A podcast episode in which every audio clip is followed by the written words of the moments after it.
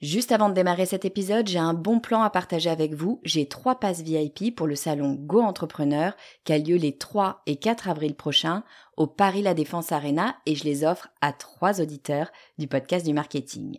Alors, c'est quoi le salon Go Entrepreneur? Eh ben, c'est juste le plus gros salon de l'entrepreneuriat en France avec 45 000 personnes, 250 conférences et des grands noms de l'entrepreneuriat comme Frédéric Mazzella, Kelly Massol, Céline Lazorte, Éric Larchevêque, Justine Hutto, Catherine Barba, Maurice Sacco, Antonia Flelou, bref, il y a du beau monde et mes passes, eh ben, ils vous permettent d'accéder au club VIP il y a tous les speakers. C'est la meilleure occasion que vous aurez de les rencontrer.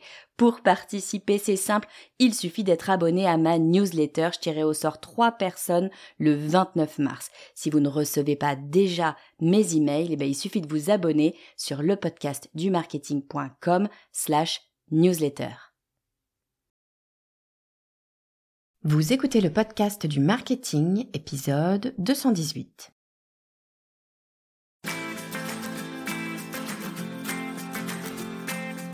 Bonjour et bienvenue. Je suis Estelle Ballot et je suis ravie de vous recevoir sur le podcast du marketing. À chaque épisode, je vous propose d'analyser les techniques marketing qui marchent, pas à pas et très concrètement, pour développer votre activité. L'une des plus grandes difficultés avec les réseaux sociaux, bah, c'est de produire. Les algorithmes nous en demandent toujours plus, plus souvent et plus de formats. Et qu'à regarder Instagram pour comprendre l'ampleur du sujet, trois algorithmes pour un seul réseau social et un rythme acharné imposé si on veut émerger. Bref, produire des posts, trouver des sujets, avoir des choses à dire ou à écrire, ben, c'est le sujet central pour tout créateur de contenu sur les réseaux sociaux. Si vous avez écouté l'épisode précédent du podcast du marketing, vous savez que je suis pas la plus grande fan des réseaux sociaux. Il n'empêche que cela reste une formidable opportunité de visibilité et qu'il est difficile de passer à côté. Et je suis pas du genre à faire l'autruche, s'il y a une difficulté, autant la regarder droit dans les yeux pour trouver le meilleur moyen de la dépasser. Et puis en scrollant euh, sur LinkedIn, bah, je tombe sur un post de l'un de mes créateurs préférés qui parle justement de sa méthode pour générer du contenu sur les réseaux sociaux. Comme toujours, c'est ultra pertinent. Je veux en savoir plus, ni une ni deux. Bah, je l'invite à venir en parler sur le podcast du marketing. Ce créateur, j'ai l'impression de le connaître comme un ami alors qu'on s'est jamais parlé de vive voix, mais ça fait des années qu'on navigue ensemble dans le milieu du podcast et de la formation, alors forcément, bah, ça rapproche. On a beaucoup de choses en commun, notamment une vision commune de la surconsommation et du refus de la croissance à tout prix, bref, en plus de parler d'un sujet qui me tient vraiment à cœur parce que je sais combien il y a de gens qui se noient dans les réseaux sociaux, c'est pour moi un vrai bonheur de discuter avec l'un de mes créateurs préférés, j'ai nommé Thomas Burbidge. Si vous ne connaissez pas encore Thomas, arrêtez tout. vous allez prendre une claque de sérénité et de bienveillance. Et si vous le connaissez déjà, bah, vous savez que notre discussion est allée partout où on ne l'attendait pas. Nous avons parlé de réseaux sociaux, un peu, mais aussi de crédibilité, de contenu long, d'organisation, d'IA et même de la maîtresse de ma fille. Bref, installez-vous, c'est parti pour vous donner la méthode de création de poste de Thomas Burbidge. Salut Thomas, bienvenue sur le podcast du marketing. Merci beaucoup, je suis trop content d'être là. Surtout, connaissant les pointures qui sont passées avant moi, je me dis, je suis, je suis bien accompagné quand même. Ouais, t'arrêtes, t'es une pointure toi aussi. Ça fait trop, mais trop, trop longtemps que je te suis, que je te vois sur les réseaux, que j'écoute ton podcast, ta newsletter, tout ça. On a un petit peu papoté des fois euh, rapidement, mais on n'a vraiment jamais eu l'occasion de, de, discuter réellement, euh, toi et moi, euh, en one-one. Donc, je suis trop heureuse de te recevoir sur le podcast du marketing. Enfin, j'ai l'impression d'être avec un vieux pote, c'est trop rigolo. c'est la première fois qu'on se parle en vrai, mais j'ai trop l'impression de, voilà, qu'on se connaît bien. Donc, c'est marrant. Bah Donc trop trop contente. Écoute, c'est trop chouette. Surtout aujourd'hui, on va parler d'un sujet qui concerne un peu tout le monde et qui saoule un peu tout le monde, qui casse un peu les bonbons. Moi la première. c'est les réseaux sociaux et comment je fais pour mmh. avoir des trucs à dire, pour, tu vois, pour, pour trouver du contenu. Parce que on va pas se raconter de bêtises, les réseaux sociaux, bon, ça commence à faire un petit bout de temps qu'ils existent. Au début, c'était un peu facile, tu racontais ta vie, tu, voilà, tu postais un truc vite fait une fois de temps en temps. Maintenant, si tu fais ça, ça marche plus. Euh, il y a besoin d'avoir un peu des techniques, des méthodologies, et il y a surtout besoin d'avoir euh, de la production, de la qualité bien sûr, mais de la production. Et, et à un moment donné, ça coince. C'est pas si simple de trouver des choses à dire.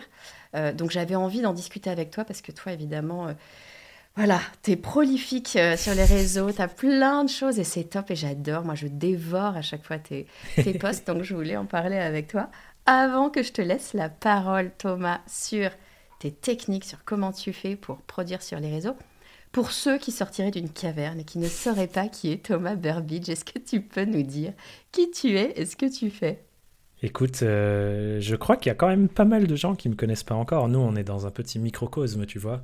Donc peut-être c'est plus nous qui sommes dans la caverne et les autres gens, ils se, juste, sont pas rentrés dans la nôtre encore. Mais Revenez, entrez les gens dans la nôtre. venez, venez. Euh, pour me présenter, donc je m'appelle Thomas Burbidge, je suis anglais euh, de naissance, mais j'ai grandi en France. Donc je maîtrise les deux langues parfaitement, ce qui est un incroyable cadeau, je crois, dans notre monde notamment euh, dans le monde du marketing où tellement de gens qui parlent formidablement bien de ce sujet sont en, dans des pays anglophones. Je sais qu'on a des inspirations communes sur ça, toi et moi. Mm. Et euh, qui je suis dans la vie, qui je suis, qu'est-ce que je fais? J'ai une entreprise d'accompagnement pour les entrepreneurs indépendants, les gens qui sont seuls dans leur business. Et notre particularité dans notre accompagnement, c'est de vouloir trouver le point de rencontre entre trois grands piliers pédagogiques. Le premier, c'est un pilier business. Comment on fait pour développer une entreprise? Voilà, on est entrepreneur, on doit forcément parler de ça. Le second pilier, c'est un pilier d'épanouissement personnel de l'entrepreneur, de l'indépendant.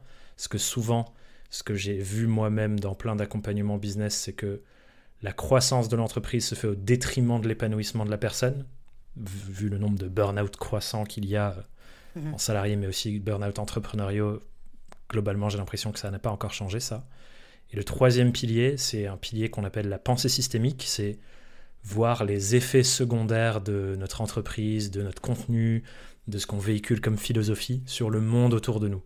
Donc est-ce que notre entreprise détruit des ressources naturelles, euh, crée de la culpabilité chez tous les gens qui consomment notre contenu, ce genre de trucs-là Donc dézoomer et voir bah, oui, on est un individu, oui, on veut que l'individu qu'on est soit épanoui, mais pas au détriment de l'épanouissement plus global euh, des écosystèmes dont on fait partie.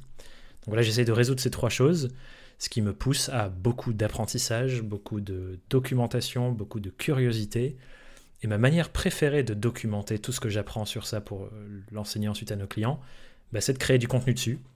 Et j'ai observé dans ma vie, et c'est quelque chose que j'ai aussi appris en me plongeant un peu dans toute la science autour de la pédagogie, de l'apprentissage des adultes, c'est que le moment où on apprend le mieux, c'est quand on transmet. Et c'est une des raisons pour lesquelles j'essaye de créer autant de contenu, c'est que je sais que quand j'écris sur des sujets, je me force à les réorganiser dans ma tête, quand je fais des vidéos, quand je fais des podcasts, mais c'est là où j'apprends le mieux, et c'est aussi là où du coup je peux commencer à transmettre pour continuer d'apprendre, donc c'est euh, au service de tout le monde. quoi. Ouais, je te remercie de dire ça, parce que c'est vrai que c'est quelque chose qu'on n'entend pas... Euh, si souvent, bizarrement, je ne sais pas pourquoi, mais effectivement, quand tu crées, alors on a tous les deux un, podcast, quand tu crées un mhm. podcast, en général, les gens le font en se disant, je vais transmettre mon savoir, euh, mes pensées, etc. Euh, et ce qu'on réalise pas, c'est la capacité de choses qu'on apprend, la quantité de choses qu'on apprend soi-même, même quand c'est un... Parce que quand, quand je, reçois quelqu'un, je te reçois, je sais que tu vas m'apprendre des trucs, ça paraît logique. Mais quand je suis seule au micro, quand toi tu es seul au micro, euh, ben, en fait, tu apprends énormément de trucs aussi parce que il va falloir euh, un petit peu eh bien recentrer ta pensée, réfléchir, te documenter, synthétiser tout ça. Et c'est personnellement, moi, en fait, la plupart du temps, je parle des sujets qui, qui me concernent dans mon entreprise au jour J. C'est pas autre chose. C'est vraiment des choses, euh, voilà, que des, des, questions que je me pose. et c'est vrai que tu apprends énormément avec ton propre podcast. C'est assez ouais, Ça. Même des sujets où on pense les bien, bien les maîtriser, quand on est obligé de créer quelque chose qui soit facilement consommable pour quelqu'un d'autre et que cette personne puisse l'intégrer, comprendre le processus de raisonnement, etc., ben ça nous force à mieux organiser notre pensée et donc on l'intègre mieux nous aussi. Enfin voilà, c'est un cercle hyper vertueux quoi. Et c'est ce que j'essaye de faire sur les réseaux sociaux, notamment dans mon contenu. D'où notre sujet du jour, quoi. Trop bien. Alors bon, les réseaux sociaux, euh, c'est un formidable vecteur pour pouvoir effectivement partager plein de choses, partager ses pensées, partager euh, son savoir, partager euh, sa vie, pourquoi pas. mais la difficulté quand même, c'est vraiment, je trouve, la difficulté première maintenant, c'est de réussir à suivre le rythme. Parce qu'on va pas se dire de bêtises, les algorithmes, alors moi je suis très LinkedIn, mais bon, si on pense, alors LinkedIn déjà, il demande pas mal, mais si on pense Instagram, si on pense TikTok, il y a une demande de, quantité de choses à produire et de choses à produire sous différents formats aussi, qui est assez astronomique, qui vient en grandissant en permanence, qui est un peu à tendance, tu vois, on, parlait, tu disais, bah, comment je fais pour euh, m'assurer du bien-être aussi de moi-même, des gens autour de moi, euh, de ce que je propose aux personnes. Euh, on sait que cette cadence des réseaux sociaux peut aussi venir à épuiser un petit peu tout le monde. Comment toi tu vois les choses et comment tu arrives à prendre une espèce de, distance vis-à-vis de ça? Ah, Il y a plein de questions dans ta question. Euh, je vais essayer, si ça te va, de rembobiner au début et on arrivera à la fin sur, euh, par exemple, comment je gère l'intensité que ça peut créer. Mais pour être un peu contre-intuitif sur le sujet, j'ai presque envie de dire pour un jour arriver à émerger sur les réseaux sociaux, on ne doit pas commencer par les réseaux sociaux. Et je vais m'expliquer un peu, mais il y a ce grand débat de la poule ou l'œuf. Est-ce que je dois d'abord développer une audience, notamment en passant par publier sur les réseaux sociaux, ou d'abord prouver ma, mon expertise et ma crédibilité dans des contenus qui sont nécessairement plus fouillés que ce qu'on peut faire sur les réseaux sociaux. Et il y a toujours ce truc de je commence par quoi? Dans ma réflexion, moi je trouve que c'est toujours plus pertinent de commencer par des contenus qui valorisent notre crédibilité et notre expertise, pour ensuite essayer de les accélérer, disons, grâce aux réseaux sociaux où on peut être visible d'inconnus euh, avec des posts qui marchent VS notre réseau de base. Mais je trouve c'est toujours plus sensé de commencer par des contenus comme notre podcast par exemple, qui était un de mes points de départ, ou écrire des articles de blog, ou euh, même, euh, je sais pas, écrire euh, des trucs beaucoup plus longs sous des formats de mini-livres, j'en sais rien, il y a plein de choses à imaginer, mais qui prouvent, voilà mon expertise, voilà pourquoi je suis crédible dessus, et voilà ce que je peux t'apporter si jamais tu lis ce contenu-là, qui peuvent créer de la réassurance pour les personnes qui nous lisent en face et qui pourraient du coup nous choisir en tant que prestataire de service ou acheter notre produit, parce que on en parle quand même dans un cadre entrepreneurial ici, c'est pour ça que ça fait sens. Parce que si on n'a pas ça, dans l'hypothèse inverse, imagine tu te lances sur TikTok, tu fais quelques posts, t'en as un, boum, t'es viral. T'as ce que tout le monde rêve d'avoir, c'est des millions de vues tout d'un coup. Si c'est creux derrière, ben en fait ça sert à rien, c'est que t'es venu, t'es arrivé, t'as été un feu de paille et tu vas redisparaître parce qu'il n'y a rien d'autre sur lequel atterrir derrière. Donc moi je dis souvent, commence par produire du contenu de fond, plutôt long du coup, fouillé, qui valorise ton expertise à tes crédibilités, et ensuite tu l'accéléreras avec les réseaux sociaux quand tu auras pris le rythme et quand tu auras déjà cette espèce de valise de contenu prête. Quoi. Ouais, alors je vais te dire, c'est, je suis mais 200% d'accord avec toi, je vais te dire que ça m'est arrivé. Euh, donc pour aller encore un poil plus loin, je suis d'accord avec toi, si tu commences par créer ton contenu, j'ai, envie de l'appeler contenu propriétaire, tu vois, la, mmh. vraie différence que tu as entre le podcast, euh, un blog, une chaîne euh, vidéo, pourquoi pas, euh, c'est que c'est ton contenu à toi, tu n'es pas sujet aux algorithmes euh, du, réseau, du réseau social qui peuvent, voilà, qui peuvent disparaître un peu, un peu quand ils veulent. Mhm. Euh, et effectivement, comme tu fouilles plus, tu, tu, peux, tu peux apporter beaucoup plus de détails, rentrer, prouver ta crédibilité, te donner de la visibilité, etc. Donc, 200% avec toi.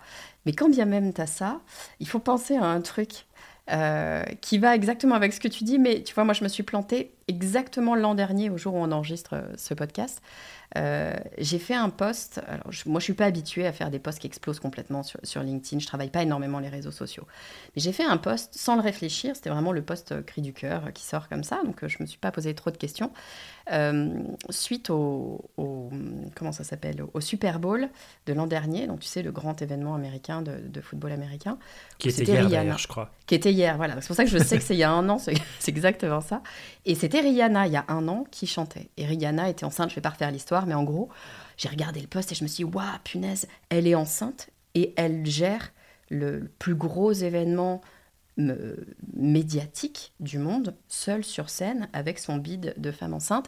Je me dis, c'est génial pour toutes les femmes qui un jour ont eu peur de demander une promo parce qu'elles étaient enceintes, Mmh, de mmh. demander une augmentation, de se dire est-ce que ça va arrêter ma carrière? Enfin, moi, je trouve que ça me, tu vois, ça me disait plein de trucs. Donc, je dis ça à ma fille. Moi, je suis un, peu- un peu, je suis pas. Je suis pas féministe, mais je raconte ça à ma fille, je me mets à chialer parce qu'évidemment je suis très émotive, donc je me mets à pleurer. Ma gamine qui a 10 ans, hein, qui me regarde, qui me dit oui bon, pff, ok super. Maman, euh, tu me saoules à pleurer tout le temps, ok, t'es féministe, super génial. Bon, j'écris un post où je raconte ça. Donc c'était vraiment, tu vois, je l'ai pas réfléchi, cri du cœur. Le post décolle comme un truc de fou, 1 million 200 000 vues. Je me dis, waouh, trop bien. Ouais, ouais, trop bien. Mais c'est un post qui n'avait absolument rien à voir avec mon business marketing. Donc ce post-là, je je suis allée chercher les stats. hein. C'est pour, euh, vraiment illustrer ce que tu viens Ouais, de dire. ouais, ouais. Je suis allée chercher les stats. Euh, il m'a apporté, bien sûr, quelques personnes qui ont commencé à me suivre suite à ce post. Mais en fait, pas beaucoup plus qu'un post classique. Un peu plus, mais pas beaucoup plus qu'un post classique. Et c'est un feu de paille, ça sert à rien. Non pas parce que ça m'a pas donné de la visibilité, mais parce que c'était pas en, en ligne avec ce que j'ai à proposer derrière. Donc c'est vraiment un, un véritable enjeu, c'est un vrai sujet que de se dire euh, les réseaux sociaux c'est bien, mais si c'est pas en phase avec quelque chose que tu as à proposer, tu fais jamais que raconter ta vie et pourquoi pas? Mais mais c'est pas dans un cadre business. Donc il faut vraiment Ouais, réfléchir comme ça. Et je pense que ce dont tu parles là, c'est aussi ce biais qu'on peut avoir de se dire la cible, c'est énorme audience, beaucoup de visibilité, plein de likes, qui sont en fait une manière de mesurer la pertinence de ce qu'on fait, mais qui, à mon sens en tout cas, n'est pas la manière la plus pertinente euh, pour euh, piloter une entreprise. Et on peut avoir, je vais enfoncer une porte ouverte parce que je pense que tout le monde l'a déjà entendu, mais on peut avoir une petite audience avec peu de gens qui nous suivent et nous connaissent, mais qui donne lieu derrière à une entreprise très rentable parce que c'est les bonnes personnes qui consomment les bons contenus, qui sont convaincus de ce que tu proposes et qui du coup décident d'avancer avec toi derrière. Je pense que j'en suis une bonne illustration d'ailleurs parce que quand j'ai commencé à créer du contenu, genre en 2018, 2019, mon podcast c'est 2019, ma newsletter c'était fin 2018, je me suis lancé à peu près en même temps que beaucoup de mes pairs. Et on était d'ailleurs un petit groupe d'entraide à se motiver à publier du contenu. Donc on peut citer des gens comme Alexis Minkela, Kylian Talin, Valentin Decker, euh, voilà, d'autres gens euh, de ma génération de créateurs de contenu, disons. J'ai une audience que je mesure en priorité avec le nombre d'inscrits à la newsletter, presque trois fois, peut-être même quatre fois plus petite que certaines de ces personnes qui ont eu beaucoup de visibilité sur leur sujet. Mais il y a d'autres critères sur lesquels mon entreprise, du coup, est entre guillemets en meilleure santé. Parce que moi, un des indicateurs que je mesure beaucoup, c'est la lifetime value. C'est sur la vie de tout ce qu'on fait ensemble avec un client, combien, euh, c'est quoi le panier moyen de ce client. Et ma lifetime value est pour le coup trois fois plus élevée que la leur. Parce Wow. qu'on compare nos chiffres, on s'entraide et tout ça. Et en fait, c'est hyper intéressant parce que eux, ils ont créé un modèle d'entreprise qui nécessite de développer la compétence visibilité, aller chercher toujours plus d'audience. Là où moi, j'ai une autre stratégie de développement où j'ai eu euh, des produits à durée plus long terme ou plus de produits sur la durée de vie d'un client. Donc on- nos entreprises ne se ressemblent pas du tout. Et bah, j'ai moins de visibilité, mais euh, pas besoin d'autant de visibilité. Donc c'est hyper intéressant de voir ces trucs-là. euh, parce que bah, les deux fonctionnent. Il n'y a pas un modèle qui est meilleur que l'autre. C'est pas la personne qui a plus de followers qui a un modèle plus sain que l'autre. C'est juste deux catégories de, de développement d'entreprise. quoi.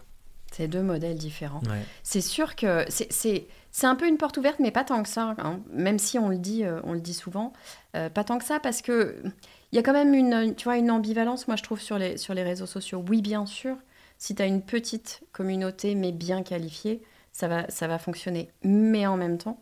euh, le principe des réseaux sociaux, c'est que c'est un peu le principe de la boule de neige, c'est-à-dire que plus tu as Oui. de monde, plus t'as- ça t'apporte de visibilité, sûr, etc. Donc on est toujours un petit peu, je trouve, entre les deux. C'est un peu euh, les fesses entre deux chaises à se dire, mais attends, bon, euh, qu'est-ce que je cherche à avoir? Et on voudrait tous, évidemment, avoir et la qualité et la Oui. quantité, et bien sûr. hein. C'est clair. Mais- J'essaye juste d'apaiser les gens qui n'ont pas encore la quantité et qui rêveraient de l'avoir demain, de se dire, même si ça prend 10 ans, c'est pas très grave en fait. Et là encore, je dis, j'ai commencé en 2018, on est en 2024. Ça fait quoi? Ça fait 6 ans. J'essaye d'être là toutes les semaines euh, sur plein de formats. Et ben, ça prend du temps, mais j'ai une boîte hyper rentable. Euh, je vis euh, ma meilleure vie. Je suis pas millionnaire, loin de là, mais c'est pas le but à mon sens. En tout cas, c'est pas ce que nous on défend comme vision de l'entrepreneuriat. Mais voilà, je kiffe et mon contenu joue un rôle principal là-dedans. Et j'adore le créer, surtout. Je prends beaucoup de plaisir. Je suis pas en train de lutter contre. Et là, peut-être on arrive à. Ouais, on je structure ça pour, euh, pour prendre du plaisir. mais non, mais c'est vrai parce que il y a vraiment ce sujet-là de dire est-ce que c'est une contrainte que d'aller, tu vois, proposer du contenu? On sait qu'on doit le faire, mais du coup, ça devient un peu rébarbatif, etc. Comment est-ce qu'on fait pour avoir des choses à dire, pour trouver peut-être des angles différents? Comment est-ce que Comment est-ce que toi, ça te vient? Parce que tu produis quand même beaucoup. Euh, tu pars de quoi? Est-ce que tu as une méthodologie? Comment tu fais pour venir sortir comme ça du contenu? Donc, comme je l'ai dit tout à l'heure, je pars en tout premier lieu, pour les gens qui n'ont jamais créé de contenu, je vous invite à faire comme ça, à partir de quels sont les sujets sur lesquels j'ai envie de prouver ma crédibilité ou de la développer si j'ai l'impression que j'ai à la développer. Tout à l'heure, on a parlé de créer du contenu, ça nous permet d'apprendre. Du coup, on peut faire dans une dynamique d'apprentissage. Donc, soit j'ai une expertise, j'ai des sujets sur lesquels j'ai envie qu'on me trouve crédible, par exemple euh, l'email marketing, et donc je vais créer des contenus fouillés, documentés, qui prouvent mon expertise sur ça, dans un format qui me permet de fouiller, comme par exemple ce que tu as fait avec ton podcast, ce que j'ai fait avec le mien, c'était le premier format long, euh, par là où tu commences. quoi. Donc on commence par ça. Et soit on a du coup cette posture de l'expert qui raconte, soit on a la posture de l'exploratrice, l'explorateur qui euh, explore et qui essaye d'apprendre. Et du coup, il faut toujours trouver cet équilibre, à mon sens, pour y trouver du plaisir entre des choses qui me donnent envie et qui vont me procurer du plaisir, mais qui font sens par rapport à ce que j'essaie d'apporter à mes clients. Donc moi, par exemple, en ce moment, ce qui me crée beaucoup de plaisir et ce qui fait sens, c'est d'aller discuter avec des personnes qui font de la recherche, Genre là, par exemple, un des prochains épisodes que j'ai sur le podcast, c'est avec une euh, chercheuse en neurosciences, qui est aussi conférencière, donc elle a une activité entrepreneuriale, mais son truc, c'est faire de la recherche, mieux comprendre le cerveau. Elle fait un truc trop intéressant sur les liens entre le mouvement, la respiration et euh, du coup euh, ce qui se passe dans notre cerveau, notre capacité cognitive et ainsi de suite. Donc trop bien pour des gens qui passent leur journée assis à travailler sur l'ordinateur chez eux. Donc le lien avec mes clients et leur épanouissement, il est direct. Et en même temps, c'est des sujets qui me fascinent et qui sont euh, bien plus cool et plaisants pour moi que de faire un énième podcast sur alors raconte-moi ta stratégie Instagram. Mhm. Donc toujours cet équilibre, plaisir, crédibilité, apprentissage pour moi c'est plaisir, mais voilà, apprentissage, plaisir, crédibilité. Une fois qu'on a le muscle de ça, ça c'est le muscle de je suis capable de créer du contenu plus long et fouillé sur mon sujet, c'est à ce moment-là que je préconise d'arriver sur les réseaux sociaux pour accélérer ce truc, parce qu'on n'est plus en train de subir le fait de créer du contenu long. Au début, quand on fait notre podcast, et j'imagine tu es passé par là, c'est le bordel, tu comprends rien, tu testes des outils, tu essaies de trouver le bon micro, euh, tu passes des heures et des heures sur le montage, tu... c'est n'importe quoi. Donc t'as pas le temps de poster en plus. Donc muscler le muscle de la production. Une fois que ça s'est musclé et qu'on retrouve un peu de temps, eh ben là on s'attaque au prochain muscle qui est publié sur les réseaux sociaux. Mais ça devient beaucoup plus simple parce qu'on a déjà accumulé une sorte de base de données, de soit des épisodes de code podcast, soit des articles de blog, des choses comme ça. Et on n'a plus besoin de créer de toutes pièces, on peut juste aller piocher dans ce qu'on a fait, prendre des morceaux qui nous paraissent intéressants à diffuser plus loin, et les rendre contextuels au réseau qu'on a choisi. Donc, tu as mentionné TikTok tout à l'heure. Je me dis, ok, je prends mon article de blog, tiens, je vois ce petit paragraphe là, il est vachement pertinent et je pense qu'il y a plus de gens qui devraient l'entendre, mais je vais me foutre devant ma caméra et je vais essayer de lire ce paragraphe euh, comme si je lisais un bout de livre et boum, ça c'est mon TikTok. Et donc je suis pas en train de scripter de toutes pièces, de me poser qu'est-ce que je vais bien pouvoir raconter sur TikTok, je prends ce qui existe et je le rends contextuel aux plateformes où j'ai envie d'avoir plus de visibilité. Ouais, c'est intéressant, c'est-à-dire que en fait, dès lors que tu construis du contenu long, tu pars plus jamais de zéro. En fait, t'es pas devant ta page blanche à te dire de quoi je vais pouvoir parler? Tu as déjà du contenu. La question, elle est, elle est presque plus inverse, c'est de réussir à, aller identifier les éléments, de réécouter parfois. Parce que je sais pas si toi, ça te fait ça. Moi, j'ai beau pas mal bossé mes, mes, épisodes, euh, surtout, surtout quand je suis solo, évidemment, je, tu vois, je rentre véritablement encore plus dans le sujet peut-être. Euh, mais dès que je l'ai terminé, même si j'ai passé, euh, je sais pas, des fois je passe des heures et des heures de, tu vois, de documentation, de recherche, euh, dès que je l'ai terminé, j'ai une espèce de, de blackout et je l'oublie. Je, Et parfois on me dit oh, il était vachement bien ton épisode de la semaine. Et je dis mais mince en fait de quoi j'ai parlé Complètement. Donc il y a quand même ce truc-là. T'as ça toi aussi? Ça t'arrive? J'ai complètement ça et du coup il y a plein de choses que j'ai testées. Euh, au début, effectivement, j'allais les réécouter pour réextraire les choses. Après, j'ai essayé de le déléguer avec des gens dans mon équipe, mais je me suis rendu compte que c'est une vraie compétence de savoir qu'est-ce qui est pertinent sur une heure de très petit. Et il y a des gens avec qui j'ai travaillé qui le faisaient beaucoup mieux que d'autres. Donc je me suis dit, ah waouh, vraie compétence, euh, pas facile à, comprendre, parce qu'il faut super bien comprendre la cible du coup et les clients. Et donc là, ce que j'ai commencé à faire depuis tout ça, c'est de le faire dans le processus de production. C'est-à-dire que la production d'un épisode de podcast, par exemple, commence avec le choix de l'invité et l'angle, et se termine pas après l'enregistrement et la mise en ligne du podcast, mais après le découpage en micro-contenu. Et l'idée, c'est que cette phase de production, en gros, elle intègre le fait de créer des petites pièces pour les réseaux sociaux. Aujourd'hui, on a des outils qui nous facilitent la tâche, mais du coup, à l'époque, je finissais l'épisode. Dès que j'avais un truc où je faisais mon montage, je mettais des petites notes sur tiens, ça je vais l'exploiter, ça je vais l'exploiter, ça je vais l'exploiter, ça je vais l'exploiter. Et ça, ça devenait ensuite la matière première à re-rendre contextuel pour euh, un reel sur Insta, un post sur LinkedIn, un truc pour une newsletter. Donc je stockais au fur et à mesure. Ce qui fait gagner beaucoup de temps du coup. Et ça veut dire quoi? Ça veut dire que tu archives. Pardon, je te pose des questions ultra euh, spécifiques, mais ça m'intéresse. Ça veut dire que tu archives euh, dans ton ordi? Comment, comment tu fais? Tu as un système, c'est juste tu as des petites notes sur ton, sur ton outil de montage? Ou alors tu as un système d'archives où tu dis bah voilà, pour les newsletters, je vais mettre tel et tel sujet, pour euh, TikTok, je vais mettre telle chose? Comment tu fais? On a effectivement euh, deux archives. Un, la première, c'est la grosse base de données dont je parlais tout à l'heure qui s'appelle les contenus piliers.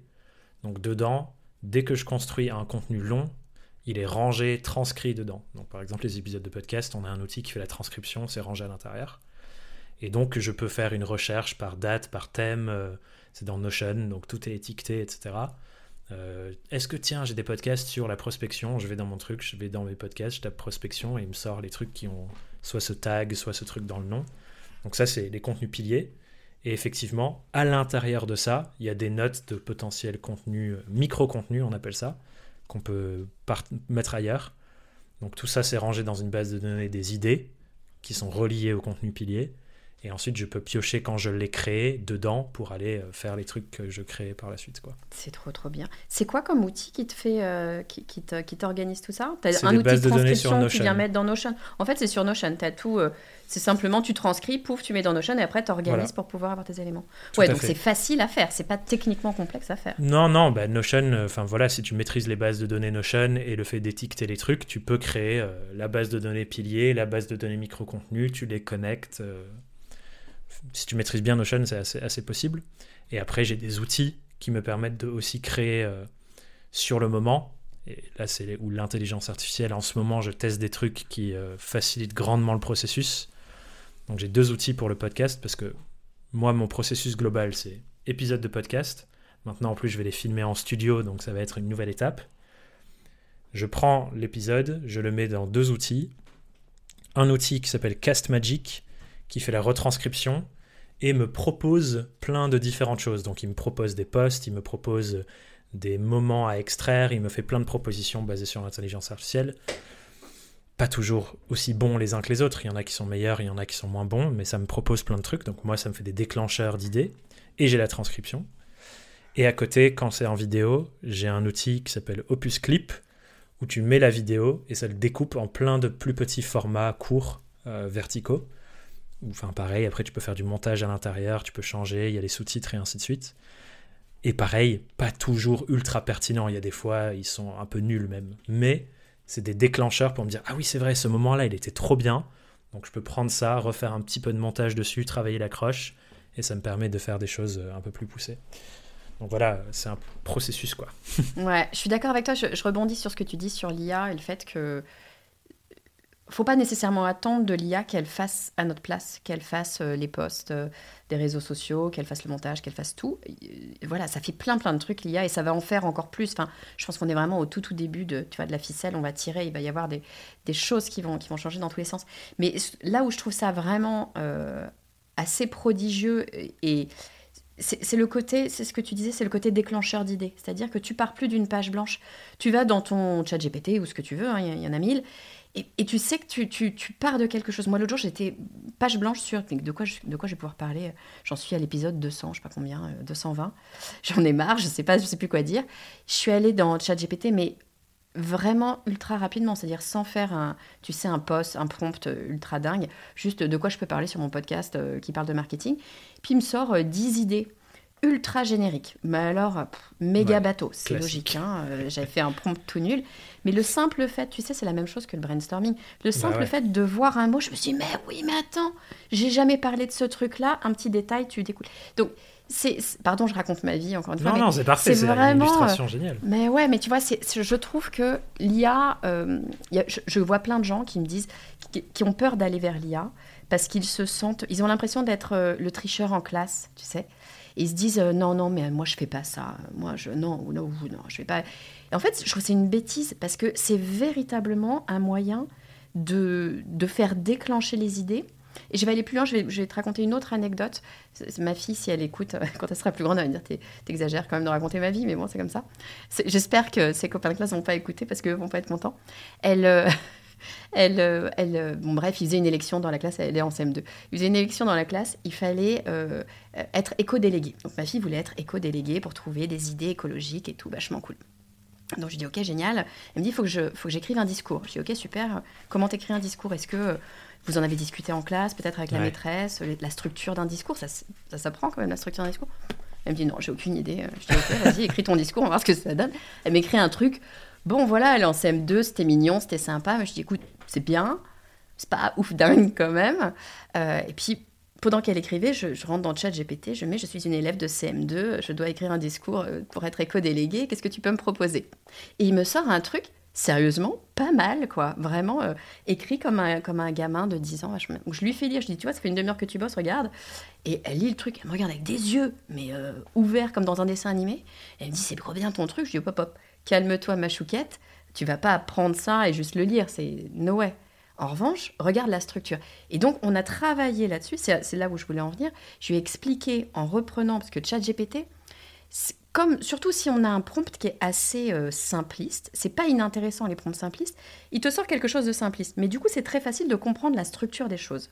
Et je trouve ça ultra intéressant où je disais, bah regarde, il a commencé avec une introduction, une petite blague pour attirer l'attention, et puis après il lui a dit pourquoi c'est important pour vous de comprendre ce truc-là. À décoder. Et voilà. Et après, elle nous a fait un discours qu'elle a écrit elle-même, mais avec une structure évidemment, elle a été élue éco-déléguée bah parce que ça déchirait tout son Bravo Donc, ouais, non, mais j'étais trop fière, évidemment. Bon, on n'a pas dit à la maîtresse qu'on avait été aidé par ChatGPT, évidemment.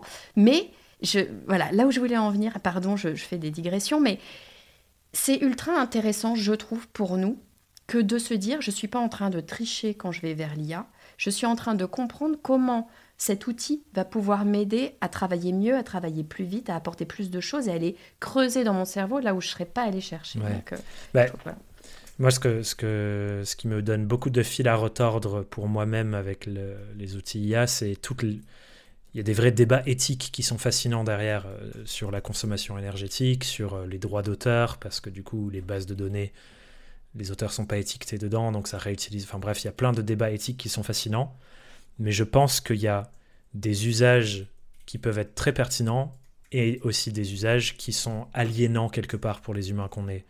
Comme l'exemple que tu cites de si je mets le truc, je le lis bêtement et je me dis il va faire les choses à ma place. Mais en fait, on n'entraîne plus notre cerveau à, approfondir et à développer les compétences liées à ces choses parce que euh, on externalise ça quoi. Donc je pense qu'il faut qu'on s'en serve pour améliorer nos propres compétences et que ce soit plus facile à faire et l'exemple sur le contenu, là, il est hyper intéressant, je trouve, parce que moi, mon but premier, c'est créer une énorme base de données de contenu long, fouillé, pertinent sur mon sujet, que les gens peuvent consommer euh, ad vitam aeternam s'ils le veulent. Enfin voilà, toi tu disais tu as 200 et quelques épisodes, moi j'ai 100 et quelques interviews, elles durent chacune presque 1h30, 2h. Les gens peuvent écouter des épisodes de podcast sur le freelancing, avoir des réflexions ultra pertinentes pendant... Je crois qu'il y a 125 heures maintenant dedans, enfin tu vois, c'est énorme.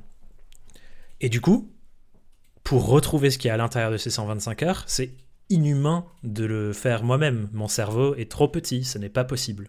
Donc des outils qui nous permettent de recreuser dans tout ça pour en re-extraire des choses géniales à diffuser à plus de gens sur les réseaux sociaux et du coup accélérer l'accès à cette super base de données, bah là c'est vachement pertinent en fait. Et c'est vraiment le pont que je pense qu'on peut donner aussi pour les... Peut-être ce sera la, dernière chose qu'on dit, mais pour que les gens se disent c'est quoi le but de publier sur les réseaux sociaux.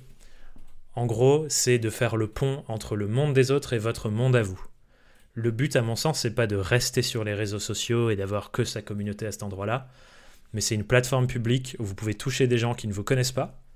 Et le but, c'est de les emmener dans votre monde ensuite. Donc, qu'elles aillent sur votre blog et qu'elles deviennent des lectrices euh, régulières de, vos écrits, qu'elles s'inscrivent à votre newsletter, où il n'y aura plus d'algorithme à part l'objet du mail pour ouvrir, et où elles ont vraiment accès au meilleur contenu. Comme, euh, comme si, tu sais, tu vas à une soirée chez quelqu'un, et tu deviens la personne la plus, la plus cool de la soirée parce que tu amuses tout le monde, tu fais les meilleures blagues, etc. Et tu dis, hey, j'ai une soirée chez moi la semaine pro, ça vous dit de venir, et tu ramènes tout le monde après. C'est ça le but des réseaux sociaux, c'est ramener les gens après. Mais tu me fais tellement plaisir, Thomas. Je, je n'entends quasiment jamais ça. Moi, c'est ce que je dis euh, en permanence à mes, aux personnes que je forme. C'est les réseaux sociaux, c'est c'est une super opportunité. On va pas se raconter de bêtises. Hein. Les bah réseaux sociaux, c'est une super opportunité. Il y a 15 ans, 20 ans, quand il n'y en avait pas, on était chacun dans notre coin. Si tu avais du fric, bah, tu étais visible. Si tu n'avais pas de fric, enfin, je schématise, mais c'était quand même ça. Hein. Si tu n'avais pas de budget, bah, personne te. Oui, ça a baissé les barrières à l'entrée. Ah, bah, voilà, il n'y a plus de barrières à l'entrée. On a tous, on est plein, plein, d'égalité. Donc, c'est en ça, c'est génial. Mais je suis complètement d'accord avec toi. Pour moi, l'objectif premier des réseaux sociaux, c'est de les sortir des réseaux sociaux et je le fais, tu vois, je, vais, te dire, je le fais euh, dès, le, dès mon premier lien avec une nouvelle personne. Donc moi, je n'ai que LinkedIn, je me focalise que sur LinkedIn. Et tu sais, sur LinkedIn, bon, bah, tu peux demander à rentrer en contact, etc. Donc moi, j'ai refusé le fameux mode créateur qui est en train de disparaître, mais qui te disait euh, suivez-moi. Et donc, quand on suivait, on, on, rentrait plus vraiment en contact. On cassait un petit peu ce, ce jeu-là. Moi, j'ai refusé de, mettre ça. Tant pis si je vois un peu moins de monde, c'est pas, pas bien grave. Mais on est sur se connecter. Et pourquoi est-ce que je voulais garder ce se connecter? C'est parce que quand tu as le se connecter, ça te donne l'opportunité tout de suite d'envoyer un message, tu sais, le petit message de, bienvenue. Et donc, mon objectif premier, les pauvres, je, les, je leur saute dessus dès le départ, mais dès que quelqu'un rentre sur mon LinkedIn, je dis salut, je suis trop contente de te rencontrer. Je ne dis pas comme ça, hein, mais je dis salut, je suis trop contente de te rencontrer. Voilà qui je suis, voilà ce que je fais je te file un petit cadeau, euh, c'est euh, et puis alors je change de temps en temps, c'est un lead magnet hein, clairement, euh, où je leur propose de rentrer dans mon univers, je leur donne quelque chose qui, j'espère, les intéressera. Si ça les intéresse pas en général, ils vont évidemment passer leur chemin, mais si ça les intéresse, ils vont venir et venir en fait sur ma newsletter et avoir du conseil en marketing. Et c'est là, vraiment, j'insiste là-dessus parce que je vois tellement de gens se brûler les ailes sur les réseaux sociaux, travailler, travailler, travailler, mais ne tu vois, ne rien en faire. Alors bah que si tu les amènes chez toi, c'est là que tu vas pouvoir en faire quelque chose. Et c'est là où les meilleures relations se tissent avec les gens. Enfin, c'est là où tout se passe, c'est là où la magie se passe. Et effectivement, je, je me suis retrouvé parfois dans des situations à discuter avec des, des youtubeurs ou des gens de TikTok ou d'Insta qui ont des audiences énormes, mais qui savent plus vraiment quoi en faire ou qui savent pas quoi en faire. Quoi. Ils n'ont pas de produit derrière, ils n'arrivent pas à monétiser. Ils se sont raconté l'histoire que bah, quand j'aurai de la visibilité sur YouTube, la pub, ça suffira, mais en fait, pas du tout. Et du coup, bah, c'est dommage, je trouve, tu vois. J'ai une énorme audience, mais euh, il se passe rien derrière. Je préfère euh, petite audience qualifiée qui vit en majorité en dehors des réseaux sociaux. Mes réseaux, ils permettent de toucher d'autres gens pour les faire arriver dans mon univers. Je préférerais largement avoir des, le même nombre d'auditoristes fidèles de mon podcast que plus de gens sur mes réseaux sociaux, tu vois, parce que je sais que les gens qui écoutent le podcast, ils vont se dire putain mais c'est trop bien, j'ai envie d'aller plus loin et à un moment donné, on avance ensemble et on vit des plus belles aventures que juste regarder des, des vidéos sur Instagram. Thomas, écoute, je, je, je, savais en te proposant de venir sur euh, cet épisode de podcast avec moi, je savais que je savais pas à quoi m'attendre. Et je, je suis super contente parce que tu vois, on s'est dit on va parler de réseaux sociaux et de comment faire pour créer des réseaux sociaux. Et en fait, on a parlé de réseaux sociaux, mais qu'est-ce que finalement on a dit? On a dit que bah, les réseaux sociaux, c'est un pont. C'est-à-dire, il faut, tu commences de ton contenu, ton contenu long, ta crédibilité, ce que tu fais, où tu vas prouver, où tu vas pouvoir apprendre des choses et apprendre aux autres. Tu finis avec bah, un autre type de contenu ou, ce que tu as à proposer ou, ou, continuer à creuser et créer la relation. Mais les réseaux sociaux, quand bien même on dit que c'est là qu'on fait la relation, etc., bah, c'est peut-être pas là où on fait le plus de relations véritablement personnelles ou en tout cas euh, creusées. Et toi, Ça ce crée que tu la rencontre. Ouais, voilà. c'est pas là où on va vraiment créer le lien. Trop bien, j'adore. Ça crée la rencontre, mais c'est pas là où on va créer le lien. J'ai envie de rester là-dessus. Merci beaucoup, Thomas, d'avoir échangé avec moi sur ce sujet. J'adore, j'adore, j'adore euh, pouvoir discuter avec toi. Si on veut justement en savoir plus sur toi, discuter avec toi, comprendre ce que tu fais, écouter tes podcasts, euh, voir ce que tu proposes, où est-ce qu'on peut te retrouver Dis-moi, Thomas? Bah, du coup, je vais suivre le même raisonnement qu'on a donné. Meilleur endroit pour mon contenu long, fouillé, propriétaire, c'est soit le podcast Young, Wild and Freelance, qui n'est pas réservé aux gens jeunes, comme euh, souvent les gens me disent Ah, mais moi j'ai vu Young, je pensais que c'était que pour les petits jeunes. Non, c'est faux, c'est pas le cas. le podcast et la newsletter, où euh, toutes les semaines, euh, j'essaye, comme je le disais au début, avec ces trois piliers, de parler business, épanouissement individuel et sujet causes systémiques, les grandes causes que notre société rencontre. Donc ça, c'est le contenu long et fouillé.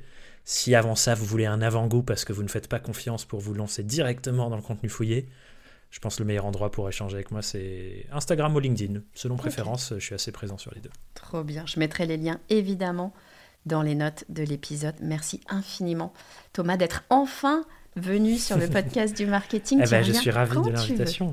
eh ben, franchement, euh, je, suis prêt à revenir quand toi tu le veux. Donc, ah bah, écoute, on va refaire ça très, très vite. Ça roule, ça marche. Merci Thomas, à bientôt. Prends soin de toi. Un immense merci Thomas d'être venu sur le podcast du marketing en t'invitant. Je savais que cet épisode allait être mémorable, en tout cas pour moi, je l'espère euh, pour tous les, les auditeurs et les auditrices bien sûr. Mais merci infiniment parce que ce type de sujet, c'est assez facile d'aller euh, sur quelque chose de euh, très concret et très intéressant. Euh, point 1, point 2, point 3, voilà, on y va. c'est beaucoup plus difficile d'aller creuser véritablement sur ce qui pêche, sur ce qui est compliqué, sur ce qui va faire notre avenir d'ailleurs aussi. Euh, et c'est ce que tu as fait dans cet épisode. Tu nous as donné beaucoup, beaucoup de choses, beaucoup de clés pour aller plus loin, pour pouvoir produire plus facilement, plus concrètement, bien sûr, mais aussi pour pouvoir réfléchir sur notre façon de produire sur les réseaux sociaux. Donc pour ça, merci infiniment Thomas. Bien évidemment, je te le dis, je te le redis, tu es le bienvenu absolument quand tu veux sur le podcast du marketing et j'espère véritablement à très vite.